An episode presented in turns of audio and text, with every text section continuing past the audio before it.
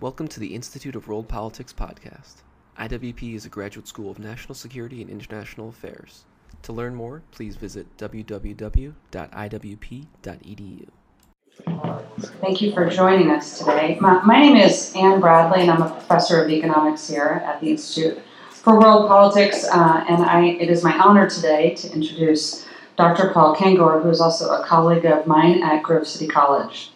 And just a little bit about uh, what we're doing here today.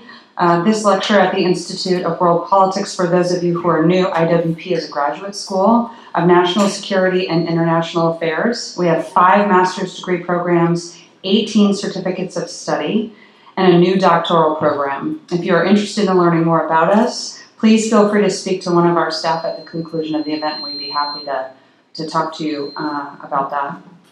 And now I'd like to introduce Dr. Paul Kengor, who is a professor of political science at Grove City College, a four year private Christian liberal arts college located in Grove City, Pennsylvania. He is executive director of the Center for Vision and Values, a Grove City College think tank and policy center. He is also a visiting fellow at the Hoover Institution on War, Revolution, and Peace at Stanford University. He has been quoted or published in most major publications from across the ideological spectrum.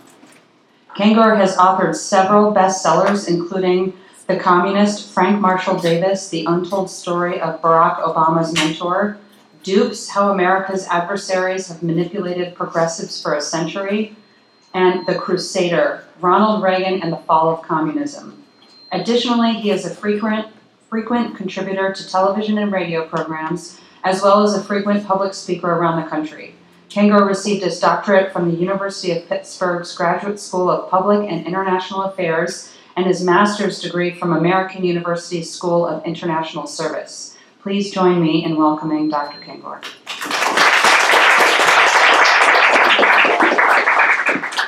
Thank you, Ann. Appreciate that very much. You guys are really lucky to have Ann Bradley here. You, you really are. And uh, we're lucky to have at Grove City College as well. I'm going to pull this mic off because I'm going to walk around here a little bit, and I'm using PowerPoint because I thought it'd be good to for you to be able to actually see some of the quotes and some of the information that I'm, that I'm going to share with you today. But, but, but first, before starting, I'd also like to thank John Lenczowski, who is the president of, of this great place, I recommend my students here all the time. And as proof of that, I've got at least one intern here right now. Lindsay, where are you? Put your hand up. Okay, there, there she is. There's Lindsay. Allison Bimber, who was one of my student assistants, and she now, now works here full time. She arranged this, she put this together. And the first time that I was here, I think it was in that very back room, and I was here to meet with Herb Romerstein. And Herb's wife, Pat, and daughter are here today. So I'm honored by their presence. I did not expect that. And when, in fact, when I went to call you yesterday, Allison, and your name at the bottom of the thing is Institute of World Politics, address, phone number. I clicked the phone number, and my uh, ID thing on my phone popped up. It said Herb Romerstein, because that's apparently the, the number that I still had for Herb, as well as his home number and so forth. So it's, it, it's great to be here. Thank you. Thank you for inviting me. Great place. So my talk here, Politically Incorrect Guide to Communism. And I've got about, I think, 30 slides, something like that. And it's a shameless capitalist promotion there for my books, if you don't mind, comrades, right? So, but, but this is uh, where some of the information in these books uh, is sourced in these different books, Politically Correct Guide to Communism, Take Down Dupes, which I dedicated to Herb. I dedicated to Herb and also to Arnold Beechner, who passed away a few years ago. And the book, The Communist, which is based on Frank Marshall Davis, who was Barack Obama's mentor. Okay, so to start off here, when Marx and Engels actually wanted, one of the things that drives me crazy, I, I get, I get invited all around the country by different student groups and universities to give talks with titles like Why Communism is Bad. Right? As if, as if that's something that needs to be said, right? So, but I, I, get, I get emails from students at different universities, college Republican groups, saying our econ or poli sci professor literally has a bust of Karl Marx in his office. Could you please come give a talk on why communism is bad? Because we don't we don't hear that here. And one of the things that, that, that I often get when I when I go to those places and I speak, first of all, the professors never show up.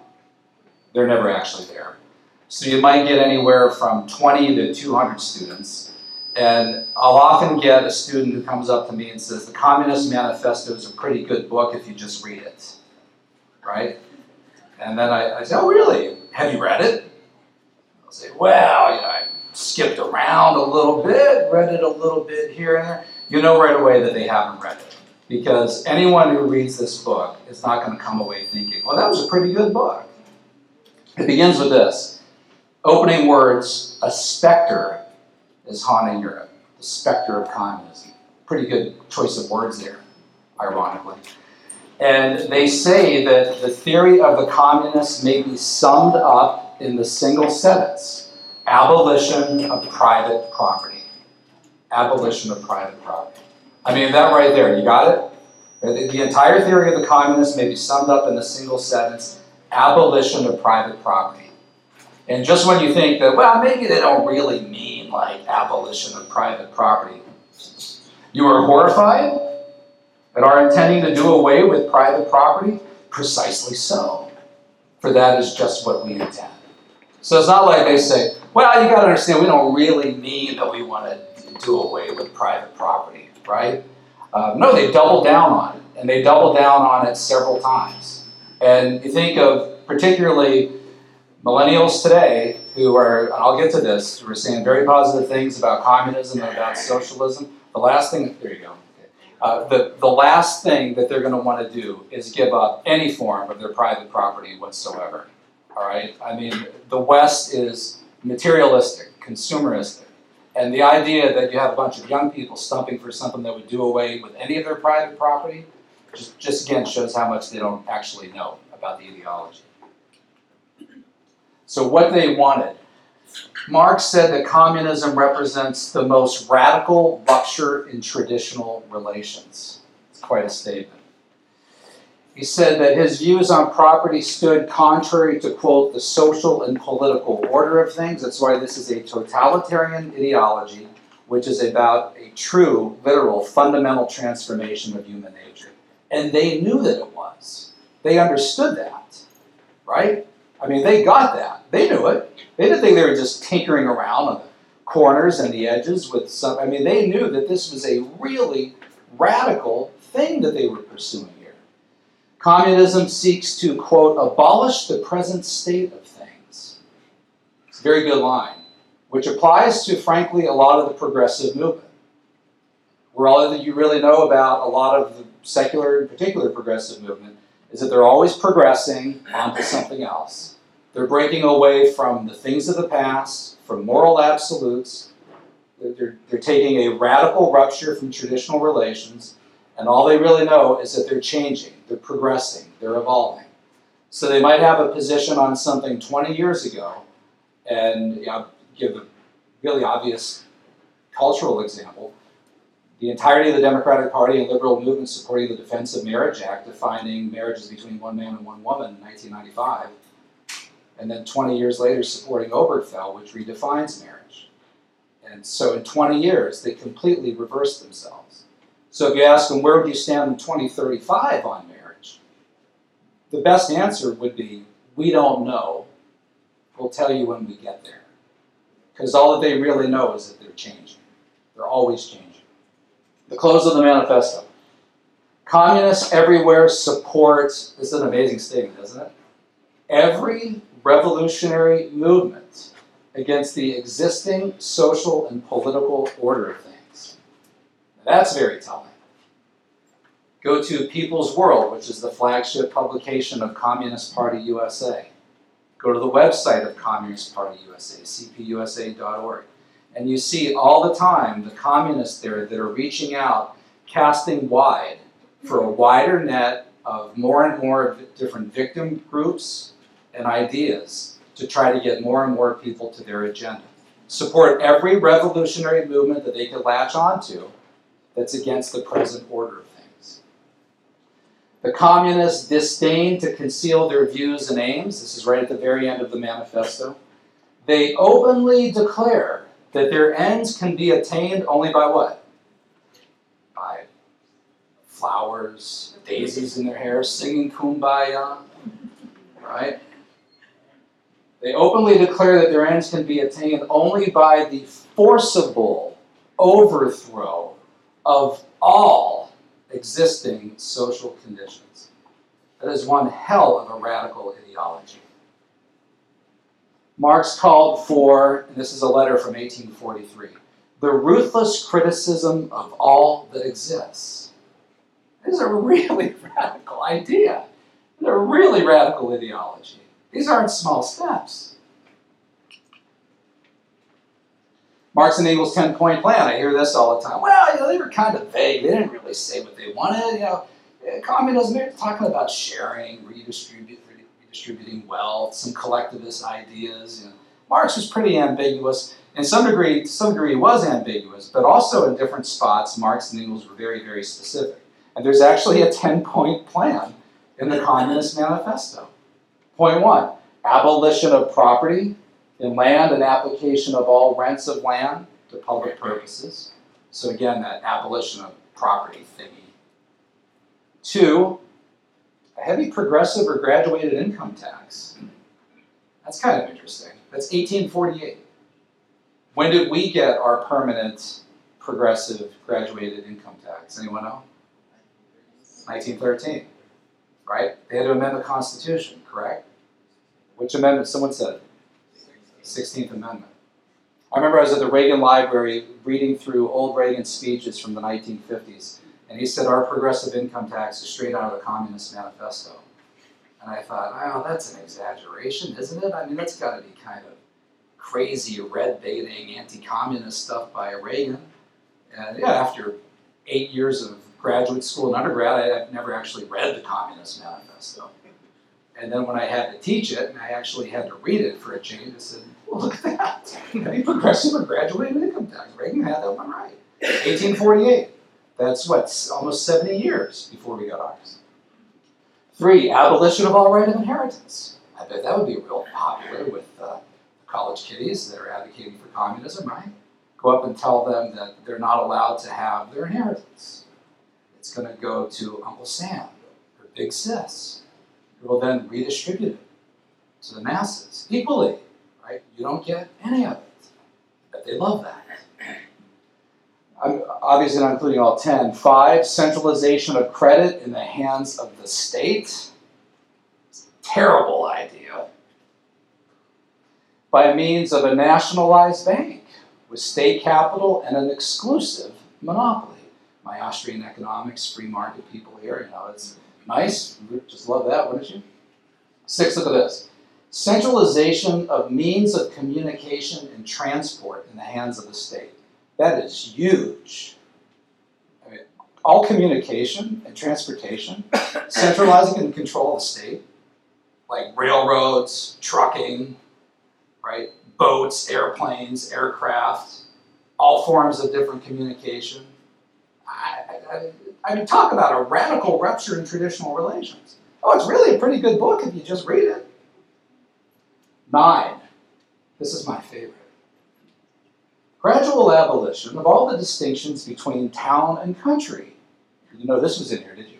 By a more equitable distribution of the population over the country. These guys were such totalitarians that they wanted to redistribute people. Not just people's property, but people. Look at the beginning of the killing fields about Cambodia, and everybody's being evacuated out of the capital.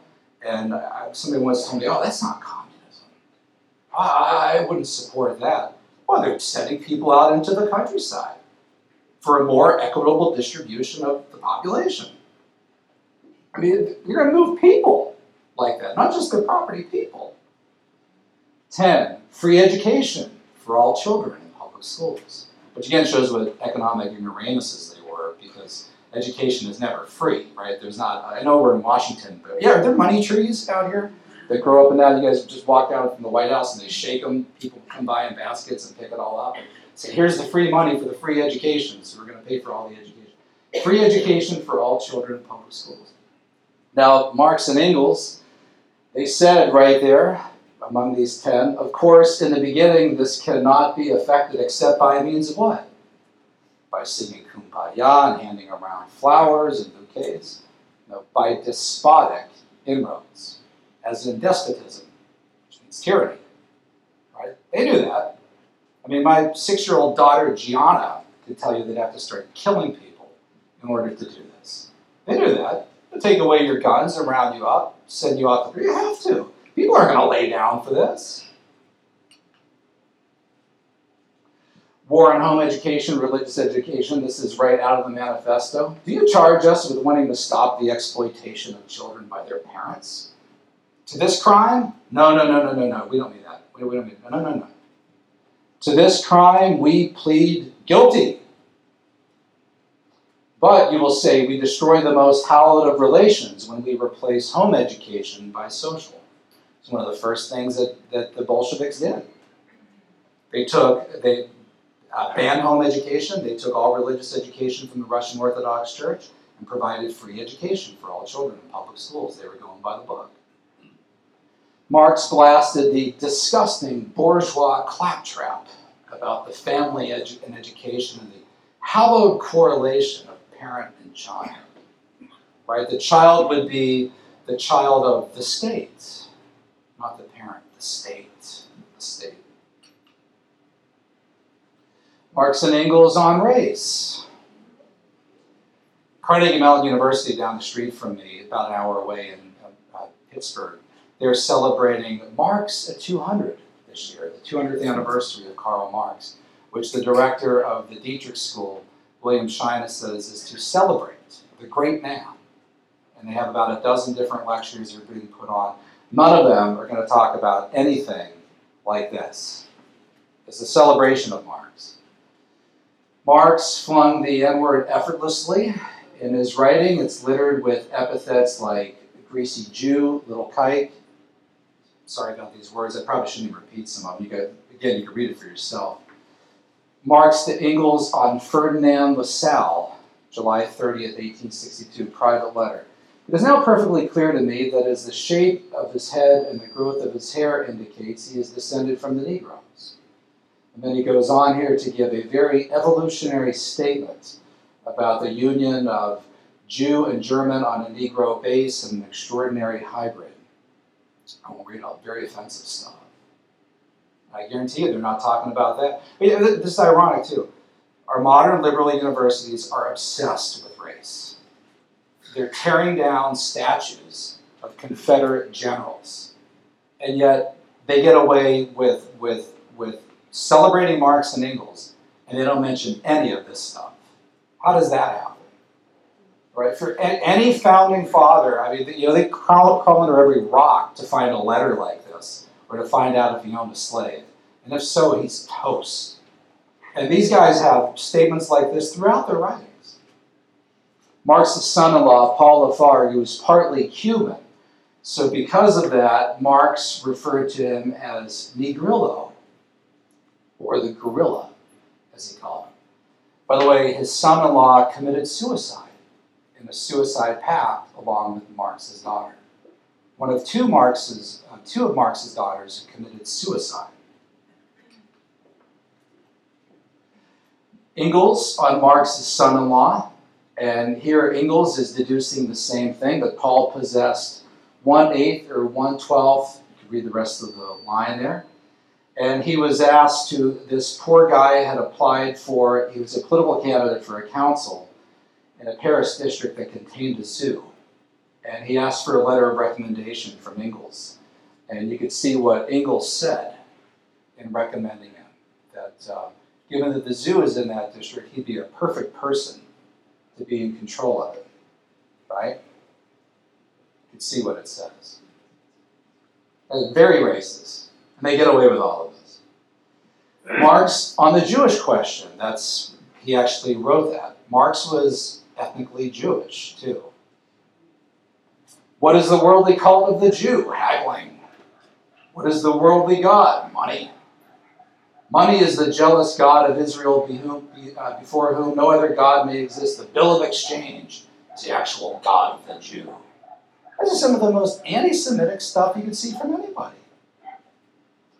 The Jews, said Marx, had become impossible. The emancipation of the Jews in the final analysis is the emancipation of mankind from Judaism. Wow. Find one statement like that in the writings of Donald Trump, right? Just one. And he's done. They hated religion, of course. Marx called it the opiate of the masses. Marx said communism begins where atheism begins. Lenin, all worship of a divinity is a necrophilia. There is nothing more abominable than religion. The, common, uh, the communist revolution they wrote in the manifesto is the most radical rupture with traditional relations and traditional ideas, again, of which religion is certainly part of that. War in the family. Marx wrote a letter to Engels saying, Blessed is he who has no family. Kind of a curious take on the Beatitudes there. I think just that one Jesus did in the Sermon on the Mount.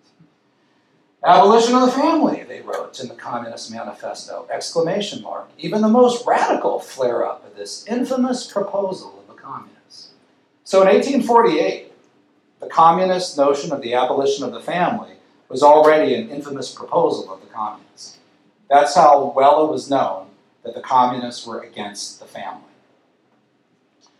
Marx, it is not possible to speak of the family.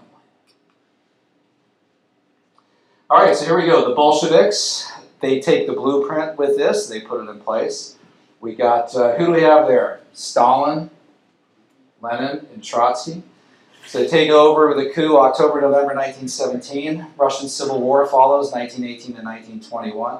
According to historian W. Bruce Lincoln, about 7 million Russian men, women, and children died in the Civil War between the Bolsheviks and the Mensheviks. 7 million.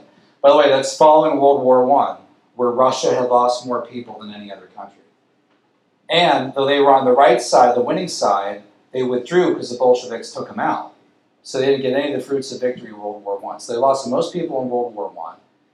Didn't even end up on the winning side. Instead, they get these guys. Then they end up with a civil war from 1918 to 21 that kills 7 million people. Just massive bloodletting. Communism instantly went global. They tried to go global because that was the point of this all along. Marx had said in 1850 to the Communist League, it is our interest and task to make the revolution permanent not only in one country, but all the leading countries of the world. Which is why our government, when people became sworn members of Communist Party USA and swore loyalty oath to Stalin's Soviet Union, cared. Why guys like her, right, worked for groups, Congress testified, saying this is why this is a threat. Because they don't want this in just one country. It'd bad enough if they were just doing it in Russia. They want this all over the world. The goal is a is a worldwide revolution. Lenin, our victory will be a lasting victory only when our undertaking will conquer the whole world. Because we had launched it exclusively counting on world revolution. When Reagan was reading quotes like that in the 1980s, I can show you in dupes. New York Times and others were attacking him. Oh, Lenin didn't really say this stuff. He really say this. We got right here the Soviet propaganda department saying that he never actually said this stuff. Guys like Herb and others dug the stuff out, pulled out, showed, yeah, Lenin said it. Here it is. Lenin, March 1919, Party Congress. This was the launch of the Comintern. More on that in a minute. We live not only in a state, but a system of states, and the existence of the Soviet Republic side by side with the imperialist states is what? Is okay. We're agreeable people. We're nice people. We'll sing kumbaya, hold hands. No, is unthinkable. In the end, either one or the other will, again that word, conquer. And before the result, a series of, what does it say? Horrible conflicts between the Soviet Republic and the bourgeois states is unavoidable. Horrible conflicts, unavoidable, conquer the whole world, exclusively counting on world revolution. This is a dangerous idea. The Soviet Comintern created that March 1919. Trotsky called it the General Staff of the World Revolution. called for a full-fledged political project, World Socialist Revolution. They immediately started agitating revolts, 1918, 1919, 1920. Bavaria, Poland, Hungary, a whole bunch of different countries. They're fighting the Russian Civil War. You think they have their hands full, their plates kind of full? They waste no time immediately trying to get communism in other countries. Because, because that's the objective. The objective is not Russia. I mean, the objective is world communism. Each nation would have a single communist party that would report to the Comintern. And in America, we got ours in September 1919 in Chicago. If You go to the Comintern Archives and Communist Party USA, the Library of Congress. It's really easy to go there. None of the academics are even looking at this stuff. I mean, they don't actually, they don't actually do this primary research. But the very first letter in the file is from 1219 Blue Island Avenue, Chicago, and they're reporting to the Comintern. We did it, we did it, we did it. We established the American Communist Party. Grigory Zinoviev, who would be the first head of the Comintern, said the World Civil War is now the order of the day because the Communist International had done what? Declared war on the entire bourgeois world.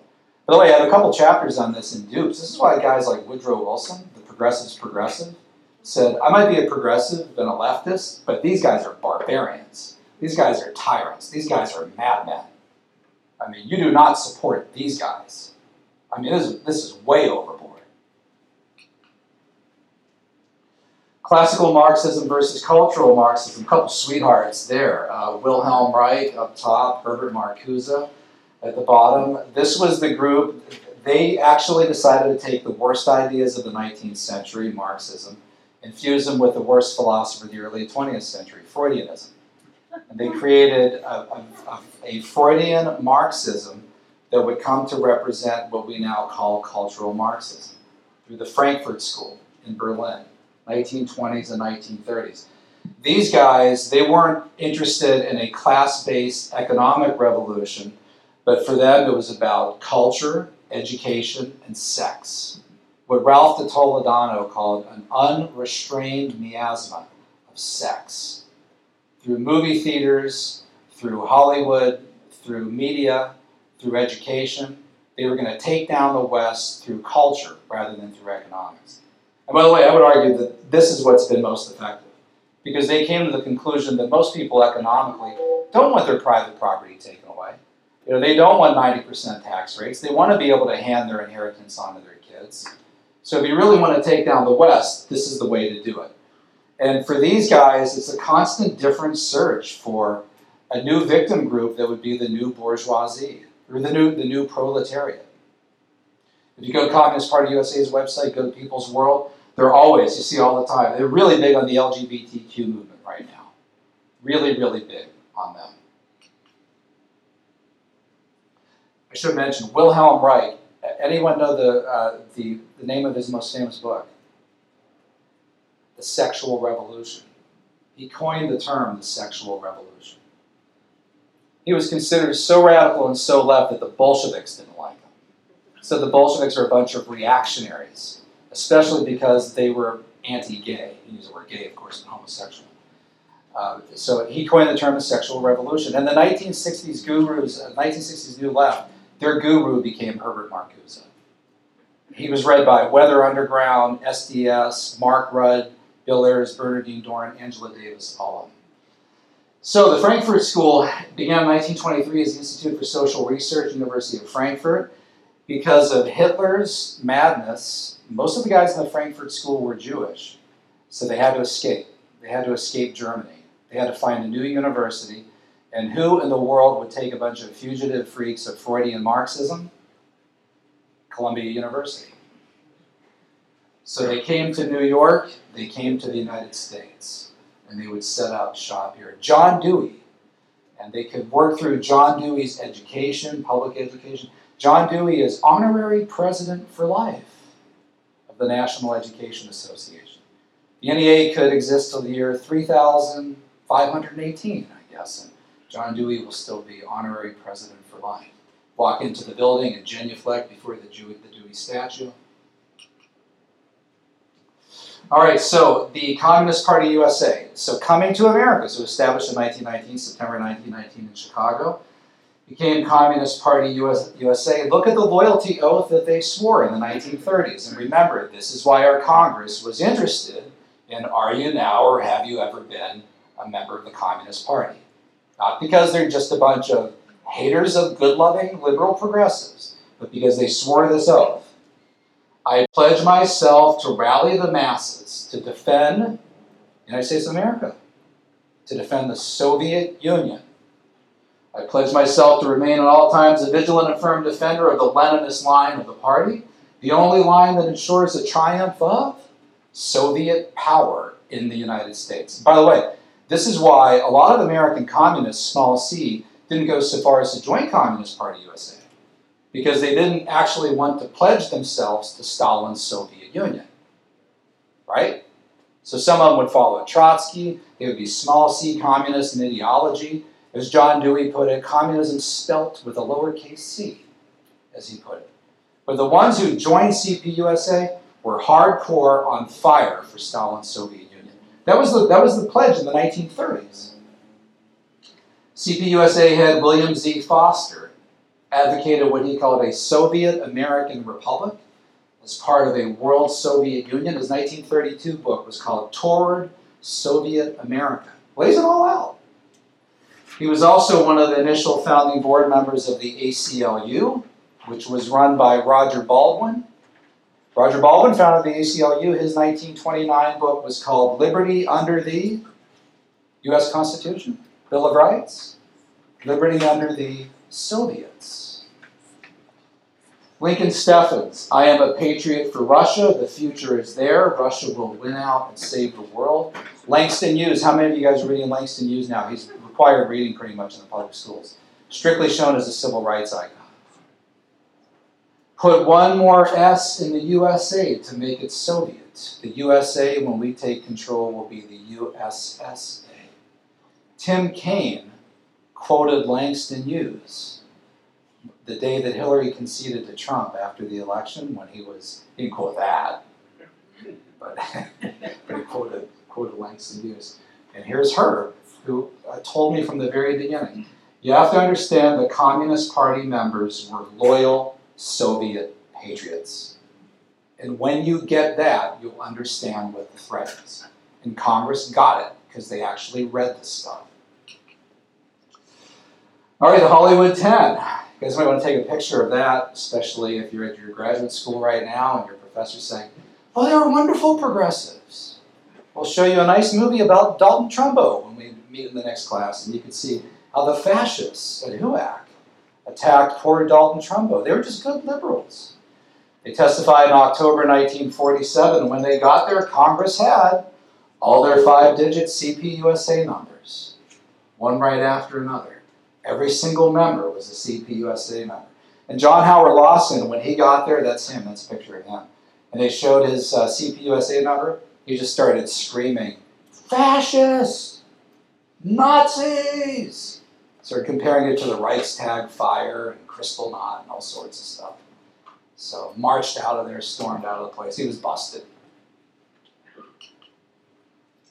Some other American members are Frank Marshall Davis, Barack Obama's mentor, all in the 1970s. How do we know that? Because Obama mentions Frank dozens of times in Dreams from My Father, but only as Frank, never as Frank Marshall Davis. Davis joined the Communist Party during World War II. When he got to Hawaii, their underground code word for the party was the church. They called it the church the CPUSA number 47544. He was called before the Senate to testify in December 1956 on his quote, Soviet activities inside the United States, other, unquote, and he pled the Fifth Amendment when he was asked the question, Are you now or have you ever been a member? He was listed by the FBI and the federal government's security index, which meant that if a war broke out between the United States and the Soviet Union, the guy who mentored Barack Obama throughout the 1970s could be placed under arrest. In the audio version of Dreams from My Father, which was released while Obama was president, every single mention of Frank is purged. I had three different student assistants listen to it after I did just to make sure I had it right. I offered an op-ed on it to the Washington Post and New York Times. Was just, I knew it was a waste of time, but just humor myself, I tried it anyway. None of them would publish it. But you go through it and, you're reading Dreams from My Father. Page after page, exactly the same, exactly the same, every line, every line. Okay, here comes the stuff on Frank. Whoop, just skips right over it. Picks back up, continues reading, continues reading. Okay, here comes another Frank mention. Whoop, skips right over it. Unbelievable. Scandalous. Uh, some other American communists, Ethel and Julius Rosenberg. As I note out there, if you live in New York City, don't forget to honor Ethel Rosenberg Day of Justice, which was established by the New York City Council for September 28th, 2015. And there is Lee Harvey Oswald holding copies of The Daily Worker and The Militant right next to the rifle that he used to place a bullet in the head of the President of the United States. Here's America's most famous uh, female Marxist, Angela Davis. She's a student of Herbert Marcuse. She ran on the Communist Party USA presidential ticket in 1976 and 1980. This is a good group. Who was at the head of that ticket running as president? He was the head of Communist Party USA forever, 1959 to 2000. Gus Hall. Who voted for Gus Hall to be president on one of these? Anyone know? John Brennan, Barack Obama's CIA director. So with a choice between like, you know, Carter or Reagan, he voted Gus Hall. Gus and Angela Davis. There's Angela meeting with Eric Honecker in the 1970s, who built the Berlin Wall. There she is meeting with Fidel Castro. And there she is, she was one of the honorary co-chairs of the Women's March in Washington, D.C., January 2017, where the sea of young women with these pink hats cheered and screamed and applauded as she talked about not Marx and Lenin and Engels or Trotsky, but about gay rights, immigration, right? The flora and the fauna and climate change. Just perfect. I mean, she's not going to go up there and say, I was a student of Herbert Marcuse. And let me tell you about Marx and Lenin, comrades. No way. No, she's going to go up there and push the buttons that the crowd likes. And they have no idea who she is. By the way, oh, well, Kengor, what, probably like 150 honorary co-chairs? Five of them. Go to their website. Five co-chairs. She's listed at the top. So what happens when you don't know what any of this stuff is? Here are some uh, famous 60s comrades. That is uh, Bill Ayers and Bernardine Dohrn and Mark Rudd. They were founders of the Weather Underground. They were before that leaders in SDS, Mark Rudd and Tom Hayden. Rudd shut down Columbia in 1968. They were in the 1970s uh, FBI fugitives for domestic terrorism. Ayers would say famously, guilty as sin, free as a bird. Isn't America a great country? Didn't do any jail time whatsoever for that. They all reemerged in 2008, creating a group called Progressives for Obama. Progressives for Obama. Jane Fonda, Tom Hayden, Michael Klonsky, a bunch of communist progressives for Obama. Rudd said uh, Che was our hero, who he called our revolutionary martyr and saint for the coming funeral of the United States of America. They are all now in education. And uh, Bill Ayers, University of Chicago, uh, no, uh, University of Illinois, Education Department, University of Illinois, Chicago.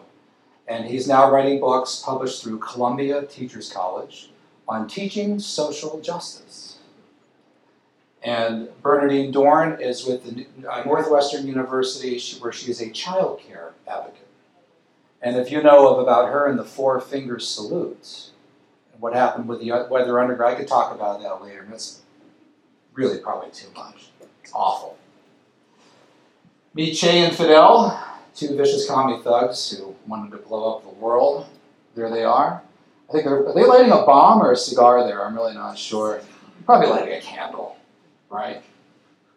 And there is uh, a couple of notes on them. I'm watching the clock. I'm taking too long. Fidel and Che, they actually um, wanted to launch the nukes in October 1962. And didn't they know that this would lead to nuclear Armageddon if they launched nuclear missiles from Cuba against the United States, which in return would nuke Cuba, and then the Soviets would nuke us, and we nuke the Soviets, and then Western Europe. Didn't they know that? Yeah, they did, which is why they wanted to launch them.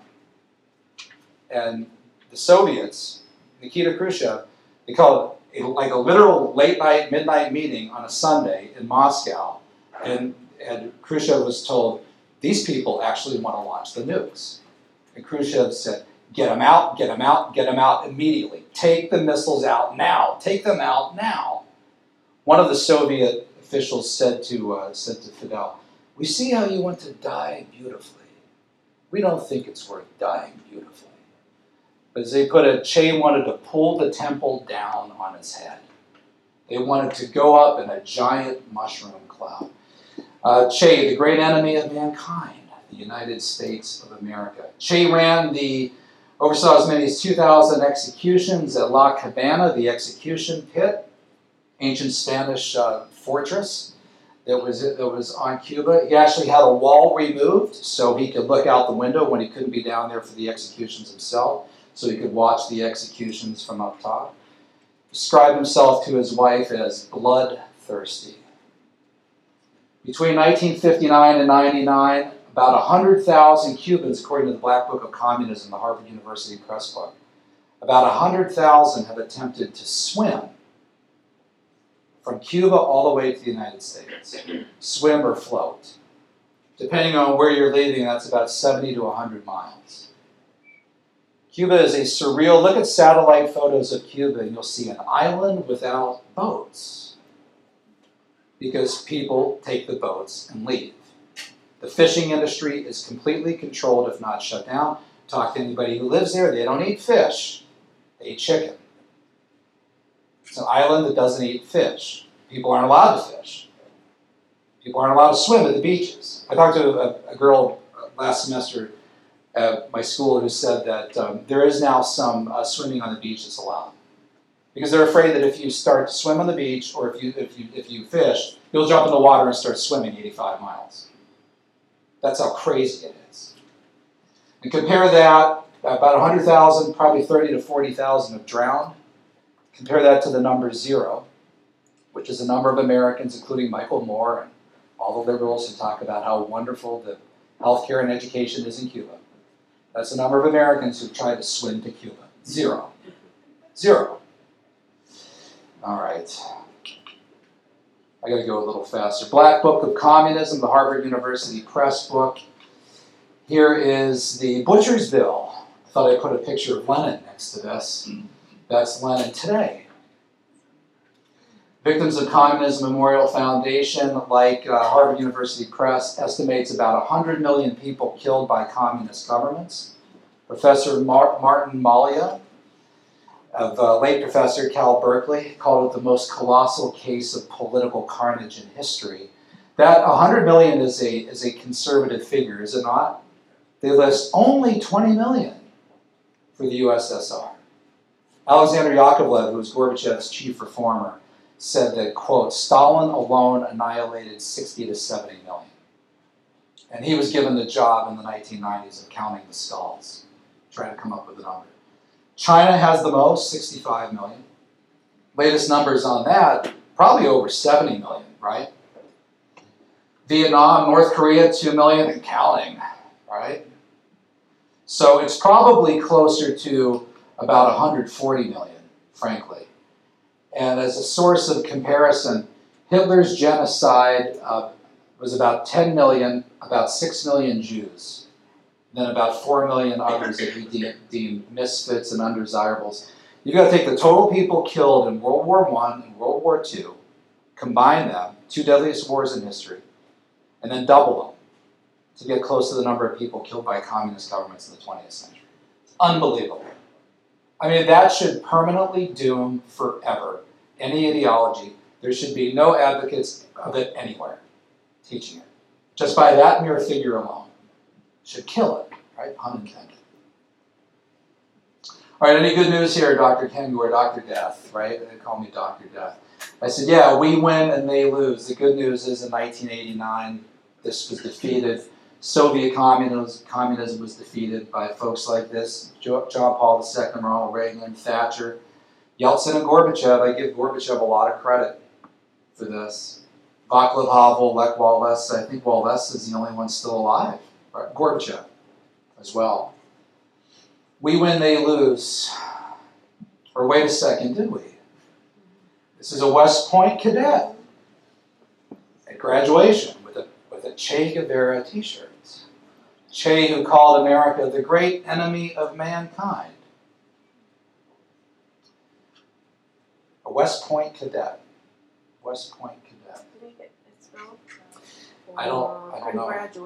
Yeah, but he his uh, his family's actually near me where my where I live, and uh, I know someone who knows his father is very upset about this. He learned this at college, and you know you think that West Point would be a safe place to send your kids. Um, no, the professors there, you know, by and large, the same professors that come from the same institutions at most places. I mean, you know, you gotta you gotta be super careful about where you send your kids to college.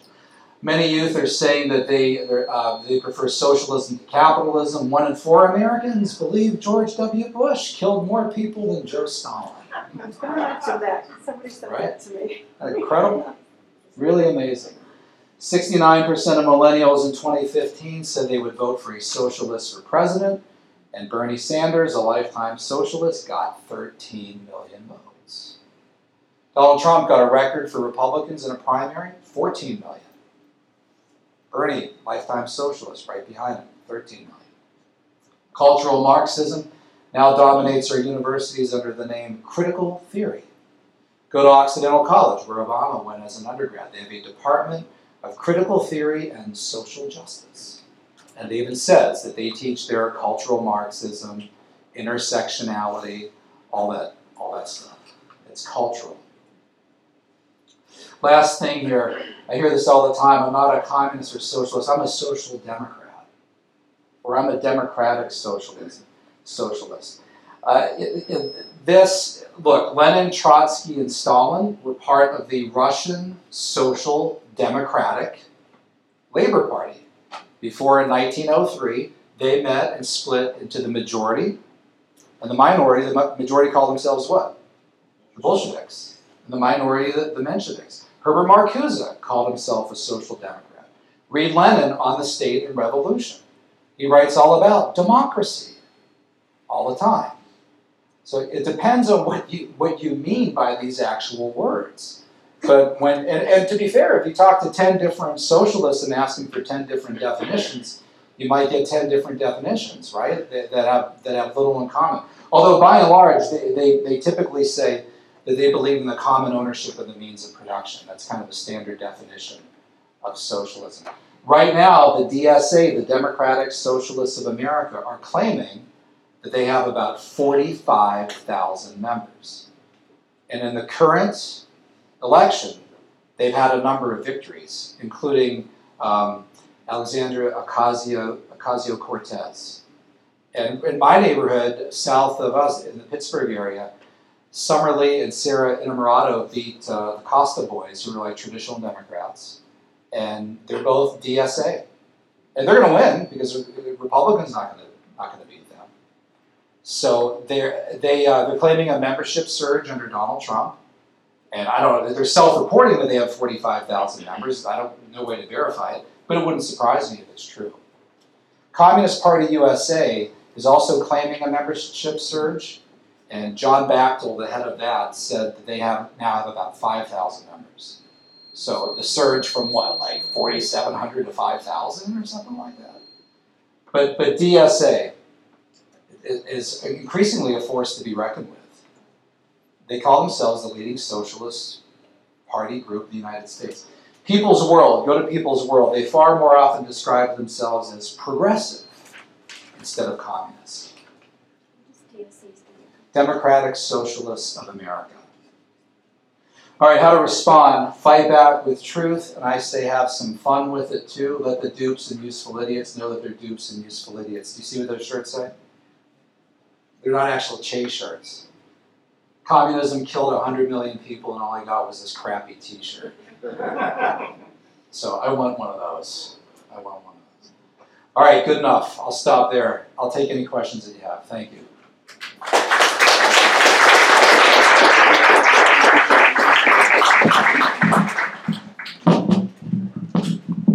Yes. Sir, Lieutenant Commander uh, Maciej Bałacha, uh, Polish Navy, I am the international student of the Institute. Uh, first, thanks a lot for the great uh, lecture. Uh, my question is, uh, I wonder, I wonder uh, why, taking account the, the mm, American American uh, presidential uh, administration and the governmental administration strictly anchored to the uh, great uh, constitution uh, and the values which are practiced by the US uh, society and the nation.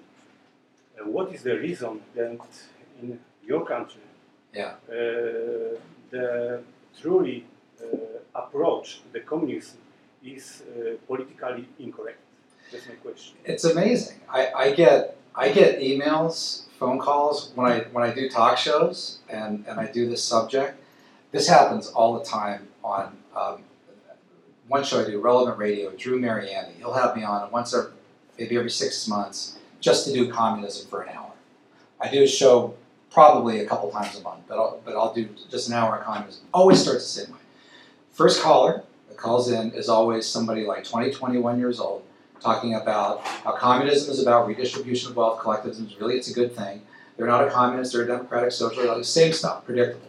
And then, and then we'll typically take a break, and then Drew will say, "The phone lines are lit up. I've got a Vietnam uh, boat person from California who's calling in. I got a Polish, somebody who lived in Poland, came here in 1989 calling in. Somebody from Romania from 1991." Uh, left, uh, somebody from China, and these people call in in tears that, that they've come to this country to escape communism. And what they're really upset about is that they sent their child, because you think about the age of these folks. If you left Romania in 1992 and you were like you know, 20 years old and you had a baby, a kid, right? That kid's in college now. So they sent them to what they consider the best universities in the world and the best country in the world, and they assume that they're going to learn anti communism. They're going to learn about America and the founding, and they learn just the opposite. And they are really upset about this. Victims of Communism Memorial Foundation, that's why they built that as like a, a you know, a communism, um, uh, not counterpart isn't the right word, but there's the Holocaust Museum, right, to, to honor the victims of Hitler's madness. And then, the, but we need a memorial to communism to note all of those victims as well, right? Caroline works there. Uh, so yeah, it, it, it's crazy. Another example, I could give example after example. I was speaking in Grand Rapids, Michigan, uh, last semester, in the spring semester, and I went back to the hotel, and there was a girl at the front desk, really nice, and I was talking to her, and and um, she said, "So what are you here speaking about?" And I, I always hate answering these questions, right? And I was like, "Well, I'm just people sometimes push and push." And uh, one time I was at a playground with with one of my kids, and I'm holding a book and pushing the swing, and one of the moms is like, "What are you reading?" And I said, ah, "Never mind." no, no, no, no. Come on. What are you reading? Oh, Marx and Satan. How nice. Me at the playground with my kid, right? But anyway, so the, this this girl at the counter, she was. I told her. I said, "Well, I'm here to speak on. I'm just gonna say it. I said on the evils of communism." And she said, "Oh," and she was from Kazakhstan, and and and she and she said that and she was going to the local university right in Grand Rapids, right right down the street there, and and she said, "I think communism would probably work pretty well. It just hasn't really been tried right." And I was just ready to, to, to just walk to the highest balcony and jump off. And I'm thinking to myself, you know, your parents survived the USSR, of all things, and and you believe it just hasn't been tried right? Tried right? It's just frustrating. But Anne, right? It's we're up against uh, ninety-nine percent of the universities. There may be twenty to thirty safe spaces, right, to send your kids. IWP, Grove City College, Hillsdale, Patrick Henry, Franciscan. There's not a lot. And some schools have kind of you know, pockets that are okay, that are safe. But Vast majority of other colleges, you, seventy thousand dollars a year, you're going to send your kid to Carnegie Mellon University where they're celebrating Marx all of 2018. It's nuts. Anyway, I don't know if I answered your question or not. But yes. Is there a line between socialism and communism, or is it really two words for the same? Yeah, I could have said a lot more of that. Thank you. But in strict Marxist theory, socialism is a transitionary stage or phase on the way to full communism. So from like feudalism to capitalism to socialism, eventually to full communism. So it's like a way station, a temporary station on the way to full communism. So really, it's in that sense, it's a matter of degree. However, where this gets really uh, muddy is that a lot of communists call themselves socialists, and and vice versa. In fact, USSR, right, the second S in USSR was socialist. Brezhnev in the 1970s, they were pursuing what they called real socialism. And if you read Pravda and Izvestia and some of the other publications, they referred to themselves as socialists far more often than, than communists. And again, you go to People's World CPUSA today, uh, People's World very rarely uses the word communist. They usually word, use the word progressive as well. When, um, when I was doing the book Dupes, I, I had the, um, and I got this from Herb, I think, the Guide to Subversive Publications, United States, 1961 and it's this big, massive document. Also, there's another that um, Stan Evans used a lot, 1943. It's called Appendix 9. Three volume set, about 2,000 pages. If you go in the index of these, you'll see the most common word in the index is progressive. And a lot of that is because they would get, communists would call themselves progressives and come up with phrases like the uh, front groups like the Progressive Citizens of America that even Reagan spoke to. Reagan had been duped by this. And they would use that to attract wider liberals and progressives, not really telling them in full that, well, we're closet communists running this organization. By the way, I'm writing a this for American Spectator. It might even be, it might even be up uh, today. I think we're going to post it this week. Do you guys know a case of progressives directly working with the Kremlin to meddle in a presidential election with their actual own candidate? You know that actually happened? Anyone know what year? 1948? 1948. The Progressive Party. They ran Henry A. Wallace. And, it, and the, the guys running the campaign were communists, working with the Kremlin. But they didn't call themselves Communist Party, they already had one of those. They called themselves Progressive Party. And so the idea there was to use the progressive label to go out and advance an actual communist agenda. And Bernie Sanders, uh, somebody last year, well, 2016, asked him, okay, socialists believe in common ownership of the means of production. How would you deal with that? In other words, like, what all would you want to nationalize? And that's a good question. You should ask this to people. Say, okay, you're a social democrat. You're a democratic socialist. All right, what tax rates do you want? Give me a percentage. 70%, 60, 50? On what income groups? How much of inheritance would you take? 50%? 75%? On what? On property? On people with income? People that leave money, $200,000? Ask them these questions. What all do you want the government to own? We know you want government to have health care. All right, okay, there's one. Communication, transportation, what else? I mean, hold on. Uh, Alexandria Ocasio Cortez just did a, an interview with this, um, with um, the new firing line girl, uh, Margaret Hoover, who tried to pin her down on some of these questions. And she either wasn't giving answers or hadn't really thought some of it through completely. Yeah. Uh, I'm a student. My grandparents were victims of communist communism in the 1970s. Which country? Uh, China China. China? Yeah, we got.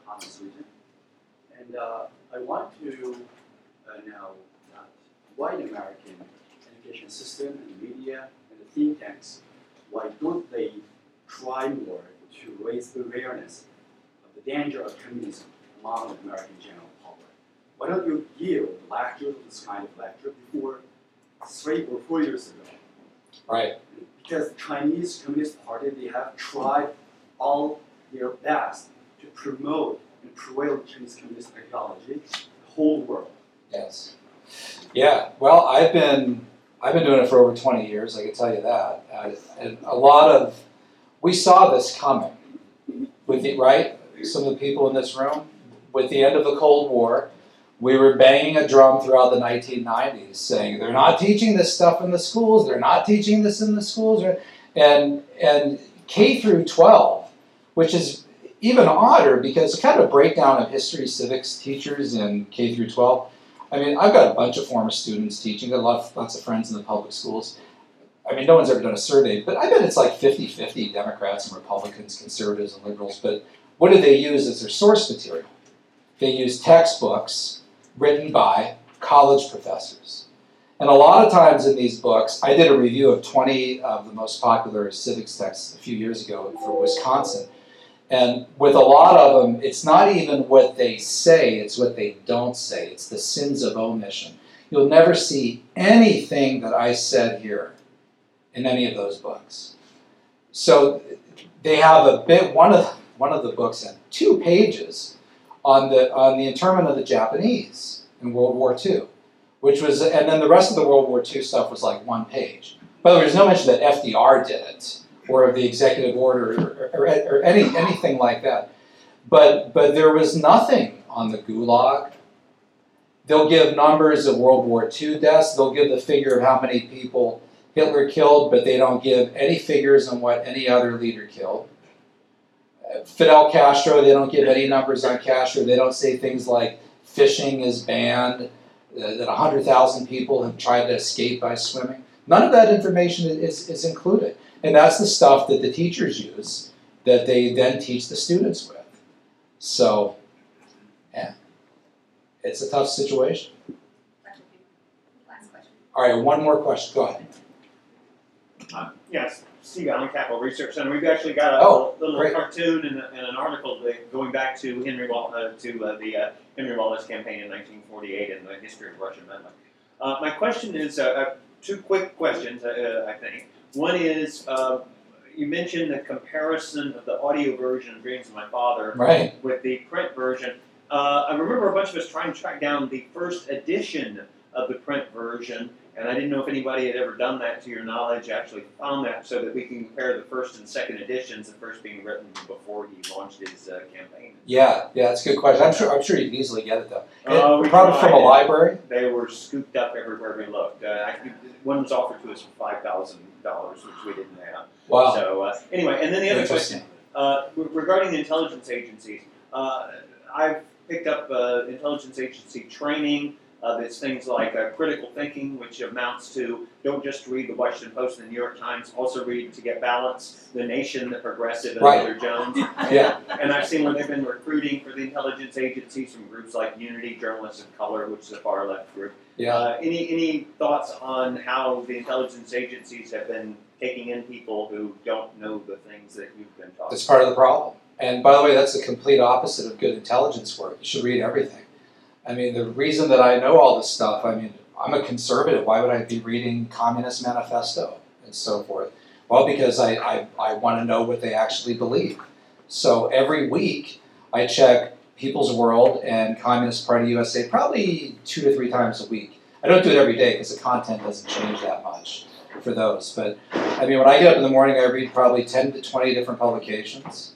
Everything from Fox to the Washington Post to the Drudge Report, right? Breitbart to the New Republic. You, you have to read it all. And that would be my advice to any student anywhere is read all of that stuff. When, when, I, when I was an, under, an undergrad, so you didn't mention where I wanted to okay, that's good. Uh, but we didn't, we didn't read any of the primary sources. We didn't read any of this stuff. Of, of course, I've got students who could tell you that you know, they've been through law school without reading the Constitution. So, oh yeah, yeah, yeah, yeah. Oh, that happens. Absolutely does. So, uh, yeah, that would be a good. That's a good form of advice that I should give more often to younger people as well. Is just read everything. Read all sides.